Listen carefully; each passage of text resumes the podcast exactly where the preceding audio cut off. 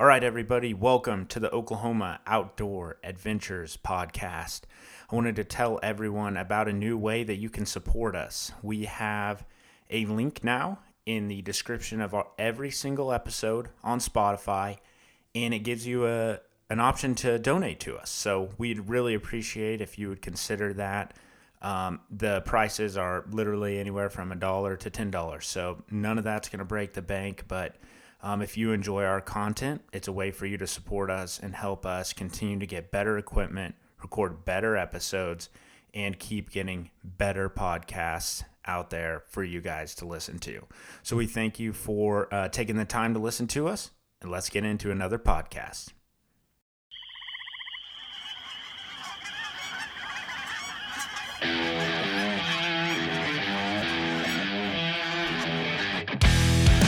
Welcome to the Oklahoma Outdoor Adventures Podcast, brought to you by Yellow Hat Outdoors. All right, everybody, welcome to episode 59. I think that's what I just said. I'm already uh, second guessing myself here. I shouldn't start out with 59 because then I always forget. Um, Hudson is busy today, so it's just uh, old Glen, but it's not just old Glen because I got a guest in the house today, uh, Lane Gambel, a returning guest. How are you doing, Lane? Good. A lot better than that paddle from today. Yeah, me and Lane got paddled today by uh, a fishing trip. So we got out there. Um, we went a little south of Tulsa here, and I think we both had our mind set on some big bass. Tried.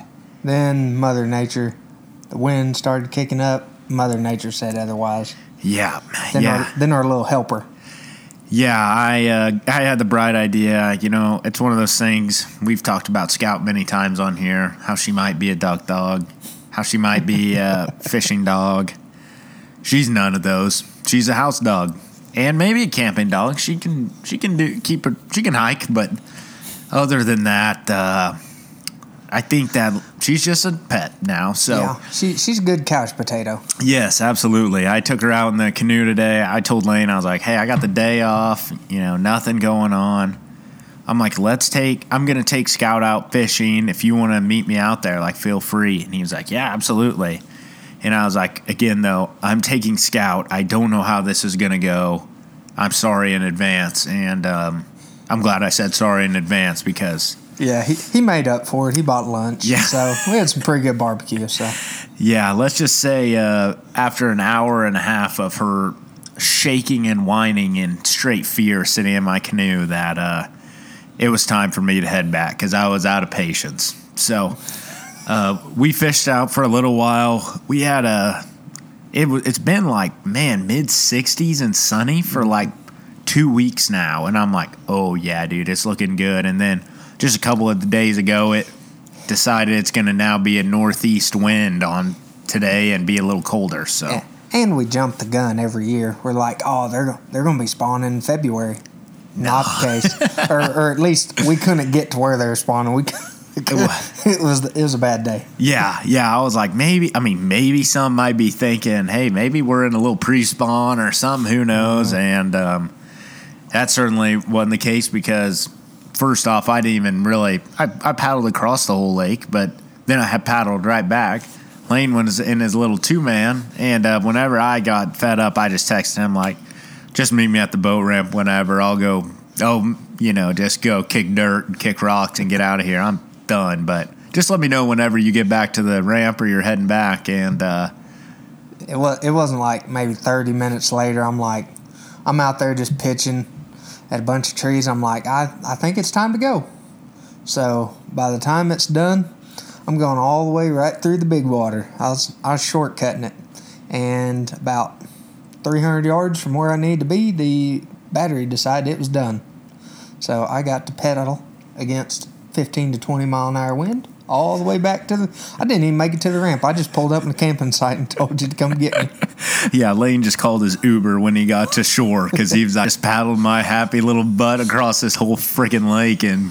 The wind did pick up. It was just maybe five miles an hour at the start of the day. And then, yeah, 15, 15, maybe Yeah. even gusts to 20. It was, it got moving there. So thank gosh I wasn't out there trying to paddle my freaking canoe backwards. I was sitting in the front seat, uh, paddling the opposite direction. So it was uh, a little bit of a crapshoot, but you know we we went out there. We tried for our chance at a double digit bass and swing and a miss, but there's always the next few weekends. We still Yeah. got time. I was say you got to throw the A rig around. I threw the Yep. eight inch Huddleston for you know two three hours. We got two three hours worth of fishing. out of Probably. it, so Yeah. Yeah. And I, I I'm just decided I'm gonna just commit to the A rig for the time being and just really try and um, get used to it. So that that's me. I'm gonna I'm going to do the big bait thing pretty much all this year and the jigs. That's- Mm-hmm. yes, Unless I'm fishing a tournament, I'm not going to not do straying. anything else. Just make myself do it. Yeah. Figure it out. Yeah, I mean, I think that's the way to fin. Just kind of one of those you just got to put in yourself in the situation and figure it out. It's kind of like you got a stick shift Yeah. truck. It's like only way I figure out how to drive this is if I'm trying to get back home. So yeah, let's and, learn. And I know like I can only put the baits in the boat I'm going to use, or I'm going to be over there. Oh, let's throw a Ned rig in there. I know that thing Uh-huh. get. And then as soon as I catch one on that, it's done. That's all I'm doing the rest of the day. Exactly. So uh, I just don't even give that temptation no more, or try not to. yeah, yeah. I don't have the self discipline to put up a bait that I'm catching them on. So, Me neither. but yeah, it's like, man, I, I'm just gonna commit to the A rig till till spawning time probably, and then summer I'll go back to my usual. Uh, Hey, we're going to Usual habits. big, big bluegill swim baits at some bedding fish and see if we can get them real aggravated. I'm And, in. You know they they're not very good neighbors. No, yeah, yeah, that'd be awesome. I'm all in. It'll be fun to just get out there every season. You know, you get through duck hunting season. It's like, well, I cannot wait to bass fish, and then it's like. You get done bass fishing, it's like, dude, dove, see dove. You're like, oh, my decoys out, get some shells, and then it's like deer archer, and then it's like just the next thing, next thing, and then next thing you know, our wives haven't seen us in a few uh, years. And They know what they got when they got into it. So trophies is what yeah, they yeah, got. trophy husbands. That's what we call ourselves. Yeah. I'm not good for much, that's for sure. So hey, um, I promise you, you're better off than me. I ain't good at nothing or good for nothing, whatever. Yeah, I, well, I'm certainly not good at anything. So, um, but yeah, so today, uh, me and Lane, yeah, doing some bass fishing. I'm starting to just think about that. I'm, I'm excited, and also it's just kind of like didn't have a lot going on, and now is the time of year you you catch those big, big, big girls. So, um, I was, that's what we were going for. Hey, and PSA to everybody: go wash your decoys. Go wash all your duck decoys, all your goose decoys. Just get them done, get them clean, get them put up. Yeah. So next year you don't pull them out, and it's a last minute panic to wash all the mud off of them from the prior year, and it does not come off. Yeah, that's what me and Lane also did today. Is cleaned up all the decoys, put them in bags, get them dried out, and ready to rock. Because next season I want to be ready to go, not untangling a, a year and a half year old tangle of lines and stuff. And yeah, all that mud just cakes uh, on and yeah. pulls off a little paint with it. And An old man told me every day you need to make your bed, and that translates into a lot of different pieces of your life. It's just not fig- figuratively making your bed like we're the preparation, you know, having a game plan on what you're going to do for the day. That's just one of those things that I've I've come to find myself doing it more and more every day. So it just makes the day so much easier on myself. And the end of, end of the day, I feel like I've accomplished more because I made my bed. Yeah. First thing out of the day, I made my bed. yep. So already we've accomplished something for next season. Mm-hmm. Yep. We got the decoys cleaned up and ready, and then I just got a new bag for my brand new ones. I'm pretty excited about that. Our our our little helper he needs to hop on the ball too. You That's know? right. He he he's all about the hunt, then he dips on the cleaning. Yeah, that sounds about right. That's what friends are for, right? Yeah. Abandoning you when the hard work starts. Uh, no, no, it, it it's all a big blended pot. It takes a little bit of everybody to make the world go around. Yeah, I'll wash decoys if he scouts an extra couple Yeah, days for yeah, me. we, we can pick that up. I'm I'm a good housemaid. You should see me in my outfit. Yeah, well, that. Oh, I don't want to see you in that outfit. Uh, you just, just said. Oh my gosh. Well, um, I really brought Lane on today, uh, obviously for some laughs and stories, but um, this time of year is also not just bass fishing. It's a time of year we start thinking about uh, spoonbill and paddlefish snagging. Lane is really the only person I know that does that often or well. And so I figured let's bring him on, maybe talk about some spoonbill snagging and uh, you know, kind of get into it. So, I guess first thing is that it's pretty cool. We've had some people um, like in Canada listening. Shout out to freaking um, Carrot Top, my guy, commented on the last uh, Spotify uh, episode asking about some crawfish questions and stuff. Wanted to talk a little more about that, but um, he probably doesn't know what a paddlefish or a spoonbill even is. So, can you explain just visually what one looks like and what kind of fish they are, what they eat, maybe? Uh, if anyone's ever seen like a uh, like a hammerhead, kind of that's kind of how it looks, but it's just a singular bill going out the front. It's like you know three to four and a half, maybe five inches wide by maybe twenty four inches long, and it's just all neuroreceptors and stuff. That's where they like pick up all their plankton. They're, a dinosaur, is what they are, and they they don't eat anything other than phytoplankton and all. So they're just filter feeders. So uh, for everybody thinking, what lure do I need to go spend, you know, two hundred dollars to catch these things on? You don't. Yeah, no lures. just lead and some wire. yeah.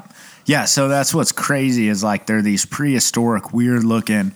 Yeah, it's like if you took a hammerhead shark and just turned it, you know, 90 degrees. Mm-hmm. It's this big bill that kind of sticks out, and then they've got just this big O kind of mouth, and they feed almost like a whale or something. You know, it's they exactly just like that. they just kind of keep their mouth open while they're you know swimming upstream and all the plankton and Like like a lot of the time they're lazy, just like any other fish. You know, they want a free meal, so that most of the time you can get them right on current seams mm-hmm. and stuff. They're just sitting right there on that current seam, just inside, and they're just eating everything that goes by. And if if you get on a big one, it will always almost always have mud on its belly because it's sitting on bottom doing what big fish do. That's be lazy. yep they got they don't get big with working hard No, no, they So- don't. they don't grow big if they got to chase everything. yeah and I, In this instance, I was about to say I think there's some parallels to human beings there yeah, I would say I, I'm a pretty big boy. I, I, I know where the feed bag is. So I don't have to go too far. yeah so yeah these big ones I mean they just they filter feed eat plankton all this stuff um so it's really I mean it's cool because you know a lot of fish we talk you know bass walleye pike you know perch what bluegill They're all predatory. All Whether predatory. a panfish or anything, they're a predator. Yeah, and so like we have lures that look like prey that they attack, and uh, that's not what spoonbill are. They're not predators. They eat plankton, and you can't really make a plankton lure. That's not really how it works. So we snag them. I give a challenge to the best fly tire ever. Like a number 32 hook probably is still going to be too big. Yeah, yeah. Let's make a number sixty-four, maybe, and yeah, we'll be getting that's getting started. Maybe like a 120. 120. that would be awesome. Yeah. So, uh, how you catch these things is you snag them. So, Lane is the only person I know, and I figured we would start with um, maybe some. The first time he went out, um, who'd you go with? How'd you kind of get started in that? So, you want to tell us maybe about your first trip or your first couple trips? Yeah, uh, it was a very, very hard first couple trips. Let's put it that way. Uh, we were racing motorcycles, and some of my second family from the Stillwater area. We went and he he kept talking about it and talking about you know you know we're gonna go take you up on this offer. So we stayed in their A-frame house right over a big pond right off the river. You know we stayed there, cooked out every night. You know it was just a really good hangout, and uh, we'd go down the river and stuff, and uh, we'd just you'd take a. We'll talk about gear later, but you essentially you just go down through there and just rip your arm off. Just you're just dragging a, a barbless hook and a weight across the bottom. And uh, we went to about six different spots. And that first day, the only thing we snagged was maybe a 20 pound carp. Jeez.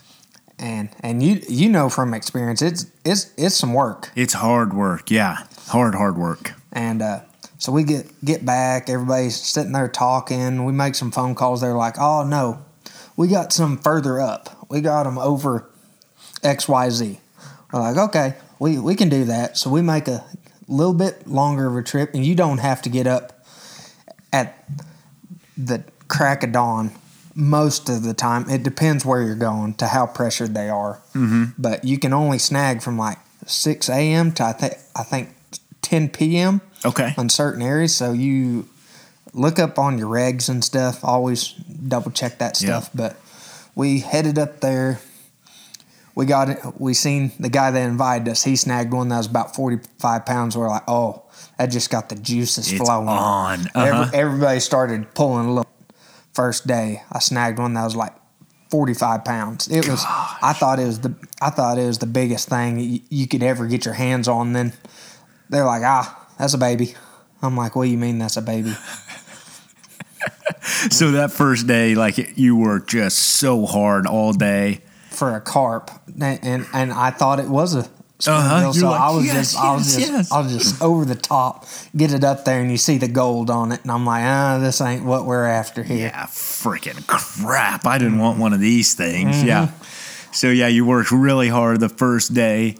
And so, is that like, was after that first one you hooked where you're like, oh man, I'm in? Yeah, I was I was fixated on it for at least I could easily say like three years, Okay. four years. Like that's that's all I cared about. Uh huh. to be Like that was you. truly like your, Yeah, like it'd put. I hate to say it'd put a bass to shame. The closest thing I've caught, or that fought as close to a tuna as I've came across uh huh. For you know weight to size to power ratio. That's probably the best fight, closest thing you'll get to saltwater. Agree. I mean, I've never caught like, yeah, a 100 pound flat or blue cat or whatever, but I can't imagine. I mean, we don't even have fish much over in that 100 pound range anywhere. Yeah, maybe a blue less. cat down on Texoma or something, but I Yeah, maybe alligator gar down in the Red River Uh, or something. But uh, I mean, but seriously, I've you're never not. I've never pursued them, so I can't talk from experience on that. But yeah, but uh, yeah. Anyway, moral of the story: you hook a fish that size, and especially not always in the mouth, yeah, and that takes the fight to the next freaking level. you know, you hook them in the back, quarter quartering up to the head from the back from the dorsal fin. Usually, you can muscle them around. You hook one in the the the back dorsal or the tail, you're in for it. That's that's one of them that'll work you. Really. Okay, you ought to know. I, I I know a little bit. I know a thing or two. I'm slow playing my story here, trying to get to it whenever I get there. But so yeah, you got that first time under your skin, and then for the next three, four, five years, you're like, all I want to do is just when mm-hmm. spoonbill season is here, I'm getting out there. Yeah, and it's usually from like the first of February to April, maybe March. It all depends on water flow and the temperature. If it's really hot, them fish they go back in the lake. Okay. You know, if, if it starts getting hot, hot. Personally, I don't like going for them because you know you could potentially kill them. You know, it mm-hmm. takes them a long time to get to eighty Yeah. pounds, let let alone hundreds Yeah. because I, I, we've caught, uh, I want to say like four different ones over 100 pounds. One of them was three pounds off the state record when it just jumped to 115. That was like three or four years ago now. Wow. Yeah, and this was at a public area. Uh-huh. Like we had everybody just watching. Yeah, like So- any Joe Blow could have been the one, and it was y'all. Yeah, and that was the only time the the game warden come and talk to us. He's like, "That's the only time I've seen that fish of that caliber out of here." And I'm like, and it's one of them things. You get behind a stronghold, it's all about reading the water and stuff. And everybody was And good job saying stronghold. I'm gonna I'm gonna applaud you for that one. That's good. they do just like they move down place waiting for you to get them. Yeah, yeah, and so I guess that's probably another really uh, important point. Um, these paddlefish are really a species with not a big distribution. You know, we think about bluegill. You know, all over the U.S., probably, you know, even into some lakes in Canada, Mexico, and mm-hmm. stuff. You know, I- I mean, there's fish that have a huge wide range. Rainbow trout, you know, everywhere in the world. They're not native everywhere in the world, but you know what I mean. They're But- still there. Right. And then you got these paddlefish. They're only found in a really small part of the U.S. I, I think most of it's from the Mississippi River tributaries that run into the Mississippi. Okay. if if I'm correct, don't take my word for anything, but uh, most of the time, I will tell you, do not waste your time uh, west of I thirty five. Yeah. There's nothing over there. The tributaries you'll find them in is the Cimarron, the Arkansas, uh, the Neosho, and the Verdigris Yep. Those are all the ones that I have firsthand experience. I don't know how it is down in uh, southeastern Oklahoma behind Kerr or anything down there. I I can't speak, but I feel like they would be there. Uh, behind Denison Stronghold, that that's the outlet of Tex Texoma. Oh yeah. Uh, there's down in that Are river. there too. some in there? Yep, down. Really? I think that's the Red River. yeah, that'd be the red. Yeah, there's some down down there. I've been down there striper fishing before, and you see them coming out, you know, surfacing in the summertime Wow. because they will jump out of the water. Wow. Like in the summertime, you'll see the bills coming out and stuff. But Uh-huh. it's kind of rare occasion. Yeah.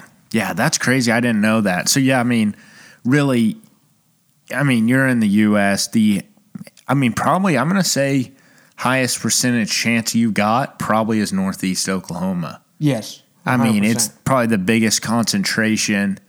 And nowadays, I mean, I think I think two they, years ago, probably going to be your biggest fish. the world like uh, I'm pretty sure they announced that like Oklahoma is the world like the place you go if you want to snag a world class fish. Yeah. and there's guides around that specifically that is all they're after. Yeah. Them wonder between they they get on them. Which is crazy. Yes, it is. Yeah. So anyway, yeah, I guess back to what we were saying. I mean, they're found in a very small part of, uh, you know, the U.S. and then an even smaller part of Oklahoma. Just really, I mean, you want to focus your efforts. you- You're going to stay uh, east of I-35, probably north of I-40. That that's where I've had my most experiences, and I've I've been very successful with it for Mm-hmm. Yeah. the last I don't know since I was sixteen. Uh huh. Yeah. I'm about I'm 28 now, so I got a few years of doing it. Ten or twelve years. Yeah. Yeah, Yeah. So yeah, I mean, there. It's a cool. It's cool, and I mean, the time is just ahead of us. So and for all you waterfowlers, you know they banned the spoonbill just like they banned waterfowl. isn't that crazy? Yeah, I, I, I got one on my lanyard right there from Arkansas. I, I've been part of. Can I see it? Yeah, yeah. Here you go. I know. I remember you sending me sending me a picture whenever you guys got it, but Yeah, I've been part of three. Uh, it's the top one right there. this one. Yep, right there. You'll, What is this one? Uh, that's just a Oh, just just a gimmicky one. yeah. That should say A. I think it's three eight two or something on it. So that designates the A is for the river it was caught out of, and the, and the number of fish. That, you know when they tagged it and stuff, and they have all that information. So cool. Yeah, I've been part of five or six of them being snagged Okay. and stuff, and uh, a lot of them just wanted to let them go and be that treasure for someone else, and Yeah. that's that's the cool thing for this versus uh, waterfowl. Most time when you find a band on waterfowl, it, there- it's not flying away. Yeah, yeah, and especially um, Yeah. I don't know if we see it. It's we're, it's probably safe to fly away because Yeah. we're not going to I'm it. not going to hit it. That's for dang sure. I don't know un- unless you're as salty shooting as you was on that video, your Yeah. last duck hunt. Yeah, I don't I don't know. I don't know if I said anything about that on here yet, but yeah, the last day of the season, me and Noah snuck out. Lane was on call for work, couldn't go. Little two man show up, came up, the ice is there. I'm like, crap, we're in the same spot that the ice screwed us over. We saw some birds in there a few days before, but we were like, you know what? Like, we're just going. Doesn't matter what. And so I had this idea, and it actually worked really good. And I don't know if I t- even told you about this, but I was like, so the ice looks horrible when you break a punch. So let's break a really small part. So I walked out. So I took one trail back and forth, broke, I mean, a really small circle, like six feet circle. And then uh, all that ice, you know, I kind of pushed under or set on top. And then I put decoys around on the ice that was broken to kind of cover it up as sleepers. And then I put one or one decoy or two decoys in the hole and then my jerk string. So I think I had, you know, dozen and a half or two dozen decoys out there. Most were around the hole, and then there was like three in the hole. So we could have a little movement, and then also just all these sleepers. And dude, we had teal sliding in. I mean, we probably had 50, 60 birds before sunlight land or before shooting light, and I was like, oh baby. Like they were actually landing and sliding. Oh yeah, dude, sliding in. It was, oh, it was awesome. And then, uh, yeah, me and Noah got a little two man limit. Thank gosh we redeemed my season because I was almost, I'll say, I was in a dark place. I'll say that weekend before we were coming off the high of shooting that five man out at Sooner. Yeah, yeah, And and that was a middayer too. I mean, we Mm-hmm. we got to pick and choose what we wanted to shoot, so it was a it was a good one, man. yeah, but no bands for us this season. But yeah, no, maybe right. next year, yeah. maybe in ten years. I don't know. Well, yeah, maybe never. We you never know about them things. yeah, yeah. I've never. I, I've only gotten one, but I need a Ah. duck band. I think. Uh, I don't even want to talk about how you got that because I remember getting the invite and we are like, no, we're gonna go teal hunting. Uh huh. Yeah, that was Bad That was idea, dirty. brother. but anyway, so yeah, these paddlefish even have bands sometimes. And you said you guys caught four or five bands? yeah over That's cool. like we caught uh, two of them in the same year and they were on different. They were not in the same place. Really? Like That's cool. Like we, they they do some moving just like we do, and I'll I'll tell like the migration patterns of them Uh-huh. whenever they get. A, a lot of it depends on uh, water. Yes, you So is this kind of what you start? So April looking for Mm-hmm. at the beginning, you know, whenever you're like, where do I want to fish? This is what you're looking for. yeah, because uh, I've never found uh, water to be too cold for them. I've never Okay. I've never you know it. I've I've been out there when it was twenty degrees outside and it was moving water, and guess what? We were still catching them, and it was in the middle of January, and uh, but the biggest thing you need to look for is your water movement. You know, uh, spring rains. The them fish know. That's good. Yeah, the the more water moving through most of the time, the better because it'll get them pulled up in the lake itself. Up most of the time, they'll move straight up to the mouth, just Okay. like sand bass would before Yeah. they run. Uh-huh. They're all sitting there. They're all staged up. They're ready to go. Only thing they need is that click of either rain. Something's got to make them want to go. But once they start, it's usually hundred percent till they find something that blocks them, which is a good place to start. Mm-hmm. Anything that they cannot get up over a ledge or a stronghold or anything like that is a really good way to do it. Or uh, if they have good bottom structure, you know, if they, you know, so if you can find something like that in a hard bend on a river channel, hard bend on the outside is always going to be the deepest part. and they'll sit in there and There's a big old hole down there. Mm-hmm. Yeah. they'll just sit in that big hole, and that's where they'll lay their eggs and stuff. And then, as soon as they lay them, they're headed right back to. So once that window of them laying their eggs, you got to catch them on the backside, and they're they're back in the lake. There are some that just stay in the river and get caught in the river. You know, they can't get out. Yeah. But But so yeah, the majority of that pattern is they live in the lakes most of the year, Mm-hmm.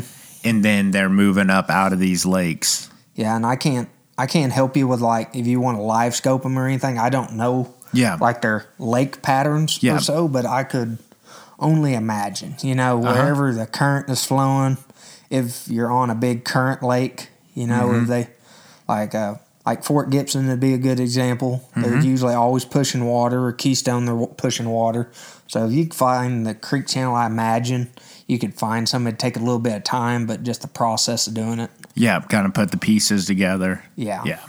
Yeah, a lot of those guys now for those really big ones, I mean, you know, the the guys are spending all day on the water watching that live They're, scope. they're and, earning it. and they they figure out where they are. They watch them, you know, grow, get bigger and they get them dialed in. So they're working hard for that. Yeah, and that's what I will say. The ones that go out there and catch the the ones off of Keystone and stuff, the ones that m- do the actual state records and stuff. There's one of them that's caught multiple state records. Yeah. And like back to back. Like I Uh-huh. remember he like that- two or three times in, in the same year. I think. I'm going to look up what the uh, pound weight is. I think it's like 123 pounds or something now. Dude, I thought it was bigger. Uh, it might be, but uh, yeah, if if you're going to go with a guide and stuff and go that way, they, that it's just not a go out there and just get them deal. They they work for it, so don't think that they got these things tied up somewhere, and don't be afraid to go out with a guide to kind of get your hands-on experience or reach out to other people that's been doing it or anything. You know, ask somebody to for you to go with them, tag along, buy them lunch if they take you, you know. That's right. And that's cheap. That's cheap guide service for me. You buy me lunch, I'll take you anywhere. Oh yeah. oh yeah. Um, here it is. Are you ready for the world the state record? It is the world record Yeah. too. 164. oh my god. So the guy it was the same guide service um in the same lake, I think, caught, you know, a world record a I few think he caught like two or three before. of them, at, like back to back to back to back. Yeah, and then yeah, so the most recent one uh, was 164. Golly, and that was in 2021. Crazy, Yeah. crazy. So I mean, you can imagine that. And so, um, why don't you talk us through a little bit? So uh, we've talked about you know they're in Oklahoma, where they're kind of at, usually in the Northeast. You know, you mentioned those river systems. Um, we've mentioned that they, when they're running, they are stopped by obstructions in the rivers, so you can look for those and then go downstream, probably find a little bigger concentration. Um, but talk us through a little bit about how you actually go about snagging them. So I, I got to go the one time um, with you to Northeast Oklahoma, Oh yes, yes. and um, It was like a guide trip. We had like twenty people. it was crazy. Yeah, you had truly more people than I could imagine, and you were just running up and down, making sure everyone had you know hooks and weights and stuff. So we explain um, maybe how you set up, like the Yeah, you know, like the the weight- rig, the rigging part of Yep. it and everything. and then also explain then kind of the rod, and then we'll talk about techniques after that. Okay. Uh, the rigging, uh, you you'll have to use you either use a single hook or a treble barbless. I cannot emphasize enough barbless. Uh, You That's will the get a- yes, that's the regulation, and you will get a ticket. I've seen people crimp the barbs down with a pair of pliers. I I don't give the chance. I don't Yeah, give you're the just ammunition straight up buy it, Yeah, the barbless from buy the, the barbless. Yeah, and uh, I usually do 10 aught. I've never been able to tell the difference between 10 aught and 12 aught. that is so crazy. We ten Yeah, and then uh, then you go and the the way I do it is I do a double granny knot with a big loop on it, where I can interchange my weights. Because a lot of the time you're in a lot of current and stuff. You know, I start with two ounces as my go-to, and if I'm not able to sit it there and it stay put, if it's bouncing with the current, I keep upping it. I keep up. I've I've thrown all the way to 14 ounces before. Holy crap! and this is on 80 pound braid. Hang on. hang on. So your your weight, you're you're doing a two to up to maybe As 14 much as it takes. as much as it takes to stay steady in the current. Um, and you tie a loop knot so that Mm-hmm. you can do that loop through the Yeah, you just Um, take your doubled over loop, you go mm-hmm. through the eye of your weight, and you bring the loop through it and pull it up, and it'll look like a half of a uh, clover leaf. yeah And uh, if it's not enough, guess what? You can just push it, pull your weight off, put it on versus Put on keeping cutting and tying because you got to snell your treble hook on there. Because a snell is not a knot; it it is hundred percent strength. So if you have eighty pound and a half, uh, is what you snowing. If your weight goes over one of them's back and stuff, you kn- you know your from the bottom of your hook to your weight is too long. So the best thing you can do is take your tag end with your weight on it and do some loops around the legs of the hook. get it And shortened that, up. Yeah, and that'll shorten it up because you're pulling line up from the weight. So that'll bring your hook point further down, and you just got to keep dialing it and dialing it. And then once you figure it out, you'll get them about the sweet spot's about four inches below the back.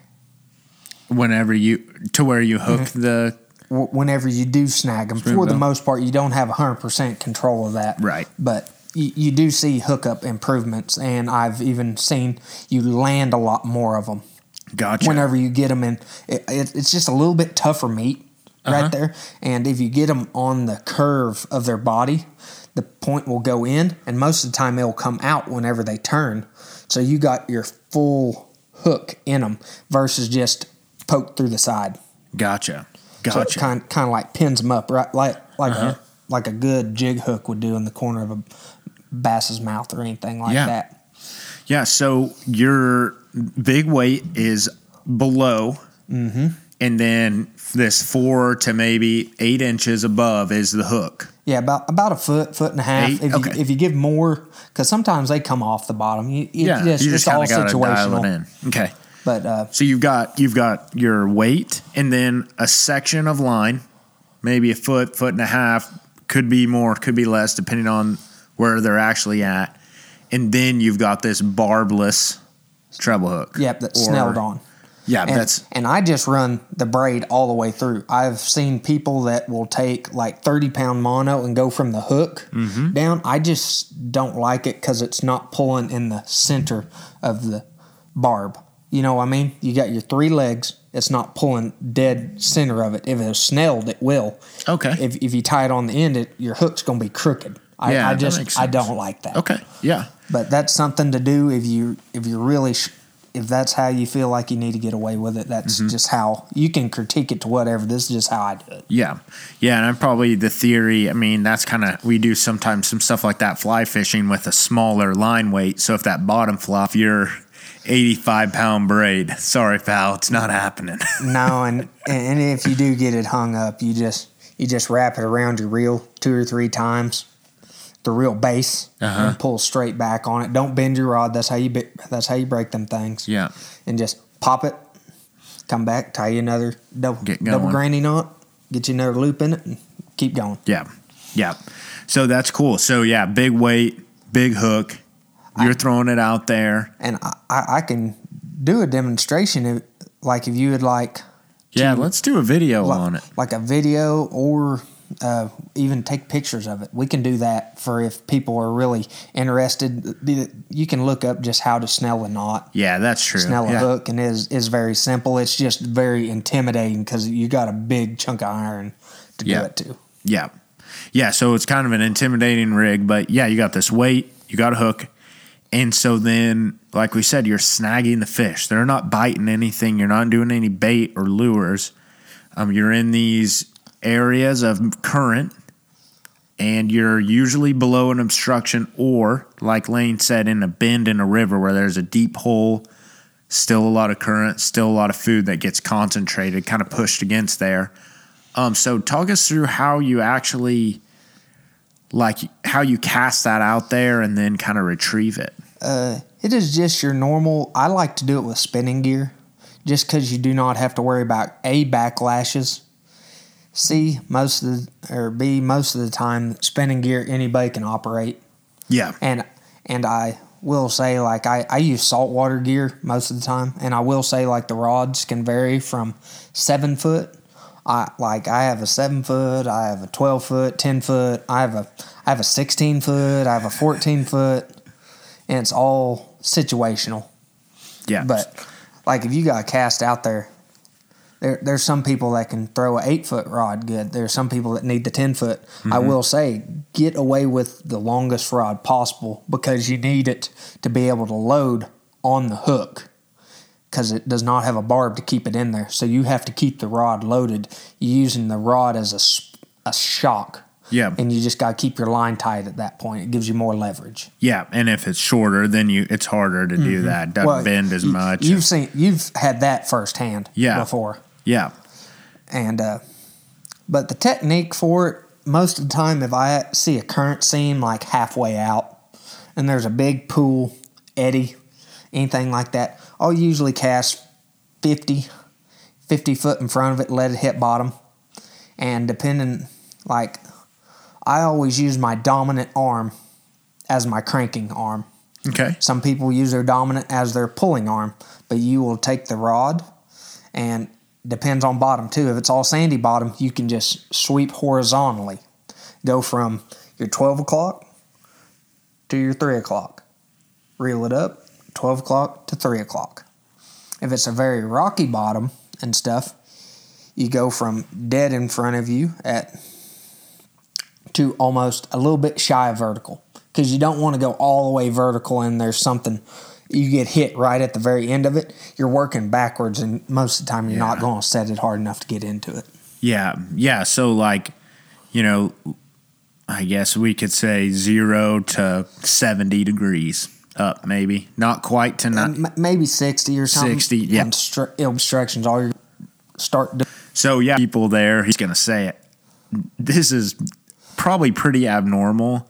It's I- foreign to everybody like until you do it a couple times you just it's just It is. It's like alien kind of stuff. It just doesn't quite make sense.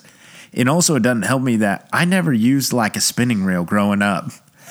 That's kind of like weird. I- And I'm, I, I think i had that 10 foot with a bait caster i gave you i think I don't, I thought I had a spinning reel. you might have somebody else might have had my other one I think so because I had a spin. I'm pretty sure I had a spinning reel, and like you got, I mean, two ounces is heavy. Much less if you got four or six on there or 14 Um, and so I'm like so in, I'm like I don't even know how to cast this kind of big of a rod, and so yeah, just such like a big learning curve for me. We got, um, you know, we got to this bend in the river. And you got 85 pound braid and a heavy, heavy weight. So you really got to be careful and, because and, and tape your finger. I will say. Yeah, that's If where I you- was if You ain't got a casting glove. Just I, I take some one one inch electrical tape. Don't or uh, or don't- duct tape. yeah or whatever. Just don't do it tight where it cuts circulation off to your fingers. Yep. But you just lightly put it on there and you put it right in the crease of your finger. That's the easiest way because I've seen people about cut the end of their finger off with it, mm-hmm. and I've, I've been guilty of it myself. Yeah, I mean that's what braid does is it cuts, cuts. through things. So that's why you would want to use it maybe in situations where um, you know you got a lot of grass or whatever. Mm-hmm. But really, you're using it in this situation because it's the strongest with the smallest diameter you can Yeah. use. So yeah, I mean I'm out there trying to learn how to cast this thing. I got my tape on and slinging it across the river. And Lane's not lying when it's hard work. I mean, I was sitting there, and you know, You're at first, bruised ribs. yeah, at first I was, you know, doing pretty good kind of with my arms. And then after a while, like I just had to just get my whole torso and core into it. Mm-hmm. Just, you know, sweeping across the stinking and you river. can just reel.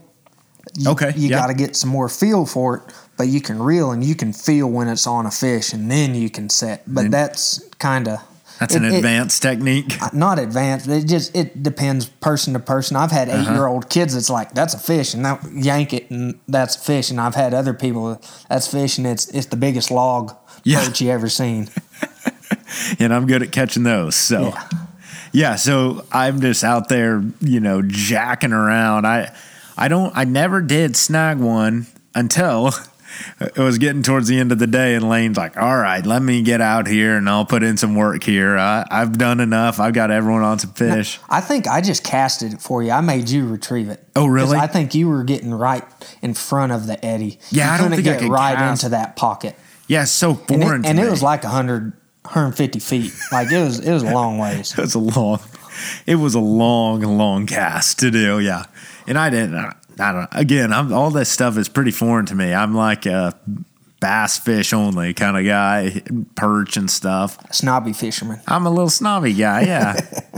and uh, so we uh, got out there and I'm working my tail off, and Lane's finally like, "All right, buddy, come on, let me show you how to cast it out there." I, I, I think everybody else was tired of catching fish, and I'm still out there just doing my thing. yeah, one, I'm sitting there. I had kind of about thrown in the towel at that point. I'm like, everyone else is freaking catching them. I haven't caught crap. And, and we were catching good ones like all day. The smallest one was like maybe 50. yeah, yeah. And I have pictures to prove all of this. Yeah. We had kids from six years old all the way to some older gentleman that was with us that was almost 60 out there doing it. and and catching them. Yeah, we we were wearing them out. Yeah. And so yeah, I got to the end of the day. Finally, Lane's like probably getting embarrassed of watching me struggle and cast it out there for me. And uh, man, I do the sweep and I felt something, and then I swept even harder, and I just kept pulling. I'm like, and then that line started going. I'm like, what the heck is this? And Lane is not lying when he said it's like the hardest fight you can get without a tuna because I mean, this thing put me to work. It, it showed you who was boss. It did. I'm like, I understood now, like, whenever people talk about like something like a fighting a fish that's stronger than you, because I'm like, I've got two hands on the rod leaning back with all my body weight, and it's still like, it's just taking it. yeah, it's showing me who's freaking boss. It's crazy. So finally, I started getting this thing in, pull it up, and you know, it's like 55 pounds probably. Probably one of the small. Mind. I was so. That I Yeah. think for another 30 Put a, minutes. put a little. Uh, then we had to go get some. Mexican food, you know. That's right. but yeah, it was crazy. It felt so good to, you know, hook up with that thing and then actually get my hands on it. I was like, this is freaking cool. So I it was it was just a cool experience. So I don't it's it's something that not everyone does. It's something that I more people should try, I think. Is the easiest way to get into catching a big fish. Yeah. Yeah, and the biggest fish probably in Oklahoma you're going to catch. Yeah, and like there, there's been a bunch of people. I know a ton of people. They're like ten pounds is biggest like catfish I've ever caught, or you know, like ten pound. It, everybody has their own definition of a big fish. Mm-hmm, that's true. And like that was one of the things that drove me to towards. I would take anybody and their dog. Like they, they could call me tomorrow, and I'm like, okay, give me a little bit. Let me figure it out, and uh, I'll call you. You Yep. just better be ready because whenever I give you the phone call, you better answer We're going. yeah, but i could not tell you how many people i've took out and you know they catch 70 80 pounders and they're just over the moon they're over the moon with a 40 pounder i'm like no you don't get your looking at the picture of mine over here, like, man, just crazy. I mean, I never would have thought in Oklahoma I would catch something that, like, I'm struggling. I'm like, it's it's a workout to just pick it up. You uh-huh. know, like, much less friggin' i remember that thing and whenever you go to pick these things up be careful be careful because their bill is like a two by four. let me tell you he can it, it sounded just like someone got hit And the, that sound of someone getting hit was Lane Yeah. with one of their freaking paddles just smoked him. Yeah, if, if you go to pick one up, grab it by the tail, grab it under the belly, and try to keep it horizontal.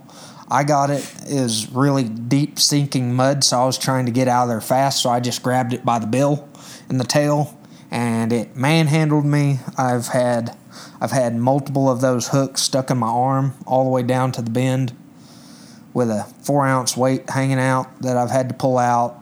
You know, go go get a tetanus shot out of it. There's there's a lot involved. You al- you're always having to go to the doctor for that kind of stuff. man. Hooks, crackheads. Yeah, I had a, I had one back into me with a dump truck Monday, so I got I got to do something about all these things. Freaking awesome. um, well, uh, there was one other thing I wanted to ask you about with all this. Um, so we've talked about you know where they're at. Talked about you know kind of how to catch them, some um, gear and stuff like that. Um, riddle me this one: Do you eat them? How do they taste? Uh, I, I eat them. It's, it's kind of like a group thing. Like we'll Mm-hmm. only take like one fish a year, and it we try to shoot for like And I 60 think you get one a year, right? Uh, I think you get two a year. Check the regulations, Okay. but if you do go out and want to keep one, if you put a stringer in it it's yours. and tag it, you're done for the day. You do not pick up that rod. You will get a ticket. You will. That this is something that they highly watch because most of the time it's a very a lot of people in a little area, so that gives them prime deal to sit there and watch everybody. They know what you're doing and not doing. Mm-hmm. So everybody needs to check the regulations, and I'm I'm a firm believer. I'm pretty thorough myself, and like like you seen that day, I made sure everybody had everything they needed Yep. before I let them do it. Yeah, and there's different, yeah, little tags and stuff Mm-hmm. that you got to have for all that. Just keep some duct tape and a sharpie with you. You know, you put it on their bill. You know, and uh, eating them myself, I usually uh, I will not eat the belly f- flap. Uh huh. I usually will cut that off. I'll cut all the dorsals off, uh, cut the head off, and just ring cut the tail because it's all that spinal. Okay. It, you they're boneless. Yeah, But- they're all cartilage, right? Yeah, but like all the nerves and stuff right there through their spine, you can take it and twist it like a like a pepper shaker. uh huh. You can twist it, and if you do it right, you can pull all that out. One Wow. one run of it. Gut it real good. I cut it from the belly flap at the top of it all the way down, all the way, cut off all the fins. I cut it into steaks and I take the skin off. Okay. I usually do like one inch, one inch or three quarter because they cook down a little bit. They're kind of like a mixture of salmon and catfish. Usually we uh, easier for people to try. it. Come on, people process high heat for maybe two minutes aside. Uh huh.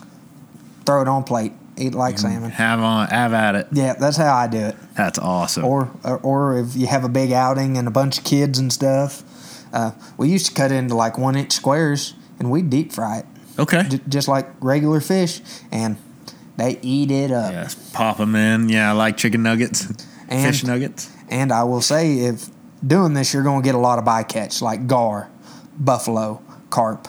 Mm-hmm. If you want a poor man shrimp, you can take the back strap out of a of a gar. It's a little bit chewier than shrimp, but it has the exact same taste to me. That's so crazy, isn't it? Yeah. Poor, poor folk got poor ways. That's right.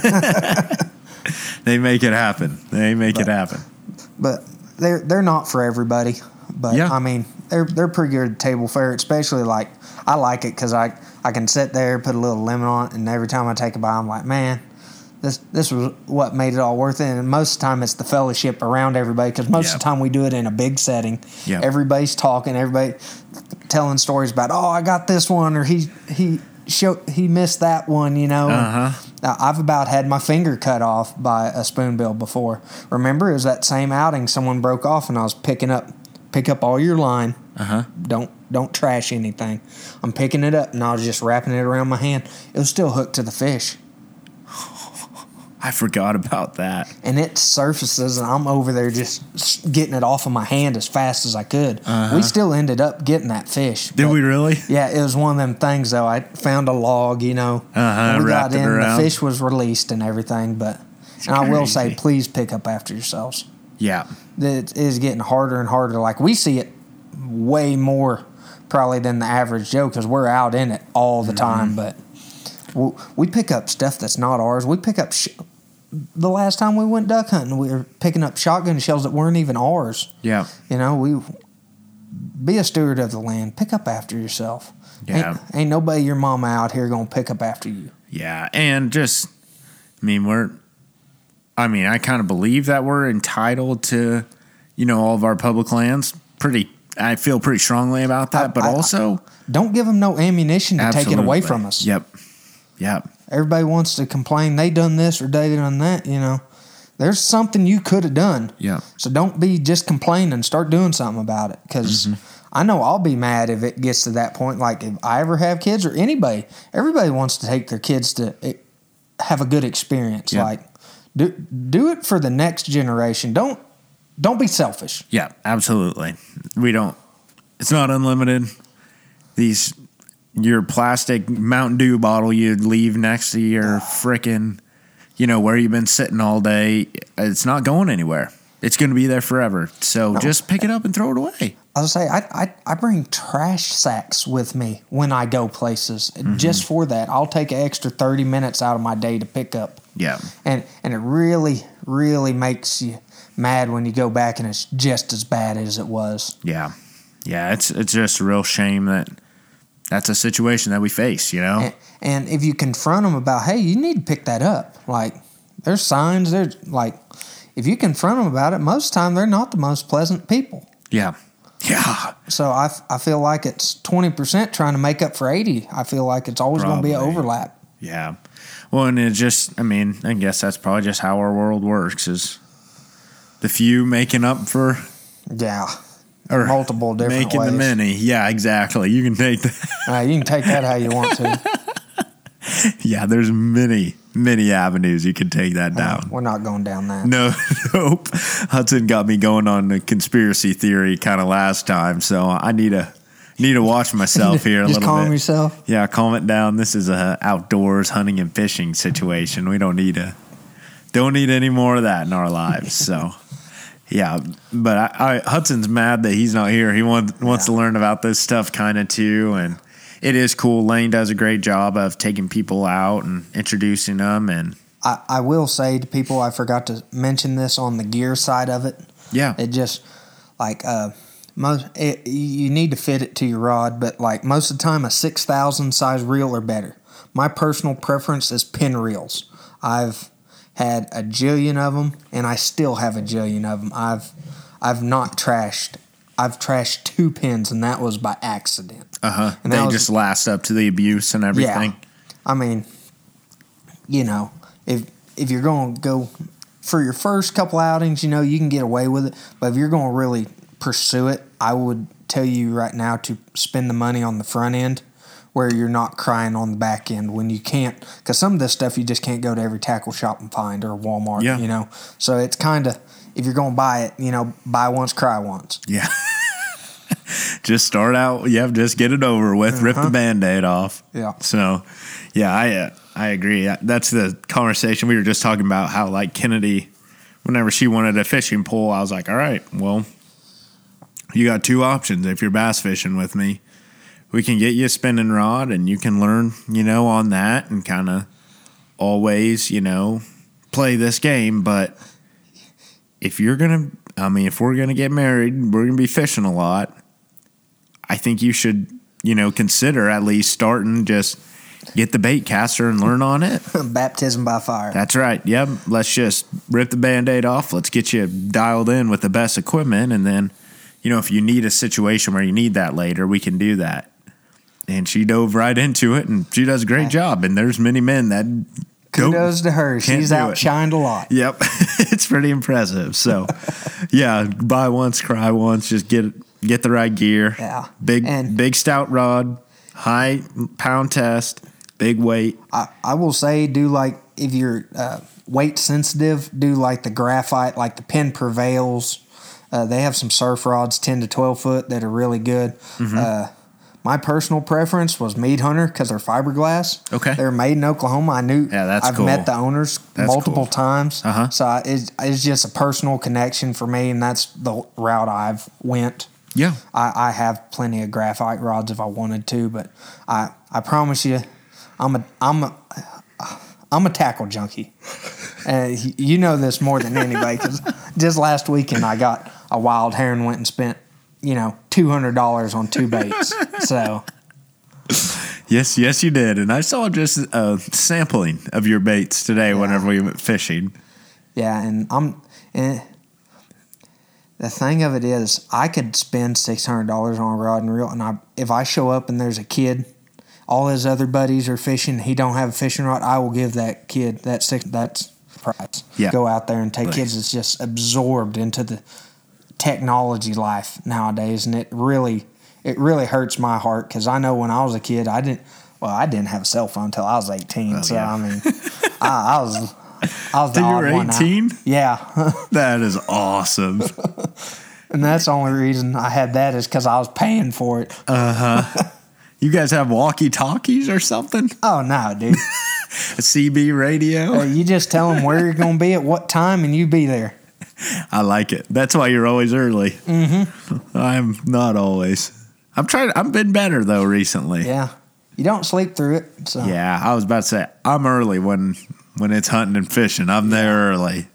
Others think "Well, we might be a little later. Uh, we going to work today? Nah. Ah, we can get, we can show off late. Yeah. No. Use some of that prepare the others, you know, that PTO. Yes, sir. now I got to save all that PTO for our adventures. So, uh, well, anyway, Lane, thanks for coming on, talking some uh, spoonbill paddlefish snagging.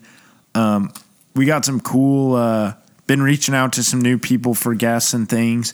Um, got some cool suggestions for, for some suggestions for future guests. So, as always, if you've got suggestions, topics, things you want us to talk about, let us know, and uh, we'll keep working on it. So, you Try to help you with what we know. yeah, yeah. I mean, I I don't know that much, but I know people that know more than me and know other things, and I think that's really cool. And so, um, just want to keep sharing perspectives, uh, teach people what all this freaking great state has to offer. I mean, the best. I Texas can a, say what it wants. Oklahoma's better. I'm an Oklahoma junkie. I love this place. There's so much. There's, There's diver- just- a lot of diversity too. Like you go out out west in the Panhandle, it's flat and prairie ground. You Mm-hmm. go out here, it's all trees and rocks and hills. You go kind of hit the you know the middle of the state. You know you're getting the farm farmland and stuff. Then you go hit you know the southwest corner and it's like West Texas down there. Yep. And then you go to the southeast and you got alligators, Mm-hmm. swamps. It's like what the the heck is going on? I know. Every weekend is most of the time rode off to something. Yep. That's the thing of it. Yeah, just making time for you know these activities and stuff in between other requirements. So, um, but yeah, thank you for coming on, Lane. Really appreciate it. Oh, no problem. Had a good time fishing today. It was a little bit of a skunk, but that's all right. Can't catch him on the couch, I guess. So No, you cannot.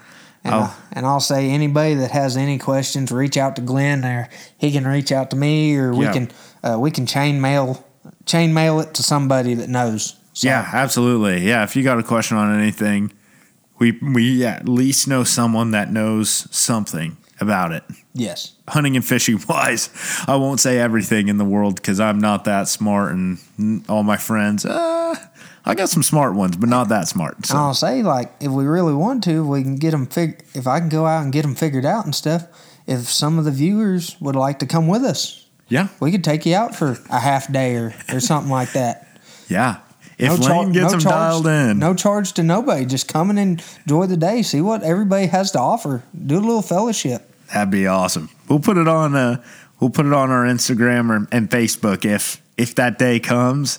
We'll let you know, and you seriously slide up, comment, whatever. We'll give you some coordinates to meet us at, and We'll try. Old Glen Tailgate. This kind of guy. No. Oh my gosh, Look, dude. man, we was a bologna sandwich type of family. Oh, I was too. I'm I'm trying to trying Venture to get out a into, little yeah. bit. I'm trying to venture out a little bit. if I got a chance to put down some chet, jalapeno cheddar wurst, I'm gonna ah, jump on that Oh, Yeah, chance. So yeah, you can do that with cold brewski. Oh, Yeah. Ah, man, you'd be ready to go. Be ready ah, to go. I'd be worthless. Yeah. yeah, and that's gonna be some pit stops on the way home for Lane. That's for dang sure. That's going there. That's going there. when Them anxiety when that poops are a coffee that coffee hits. Feel bad for everybody. Oh boy. Well, uh, yeah, seriously, thanks for listening. You got any questions, please reach out to us. Um, it's the springtime. We're excited uh, for a little warmer weather and just all the time to um, get out there, chase spoonbill, turkeys coming up, bass spawns coming up. man, I'm spawn, excited. man. Crappie. I don't do that really, but Lane does that. You know, it's just all these things um, man, our state has some cool stuff to Just offer. get out and so go. just at least you got some time. Just try it. Did just try. it. Just what God gave. So um, uh, yeah, take some. That's my listens. Awesome for us. So um, that's really cool, and we just again just really appreciate everyone that listens. Hope you hopefully you learned something new, maybe just about a new hobby or something cool you want to check out, and uh, be on the lookout for if Lane finds a few fish. Yeah, we'll we, we'll, we we'll give you a little happen. taste. We'll send some photos. We might we might see what happens. So we'll have Lane. Um, do you? Uh, what's the biggest one you've ever caught? I think it was like 102, 103. That was on an unofficial scale on the side of the river. So you know, Yeah. it could all change. Plus or minus ten pounds, but yeah, but a big fish. yeah, and Do you have a picture of that one? I think I do. Okay. Well, we'll post a picture of the biggest fish that you got Yeah, I, saved. I got some good pictures, and then I got some that it you know Yeah. so grainy and stuff. Android hard- pictures. Uh, hey, hey, Android pictures. Nokia those type are. days. Yeah, that is true. I mean, you've been going at it from for a little while here after these things. So, anyway, yeah, we appreciate everyone that listened, and uh, we'll catch you next week. Peace out.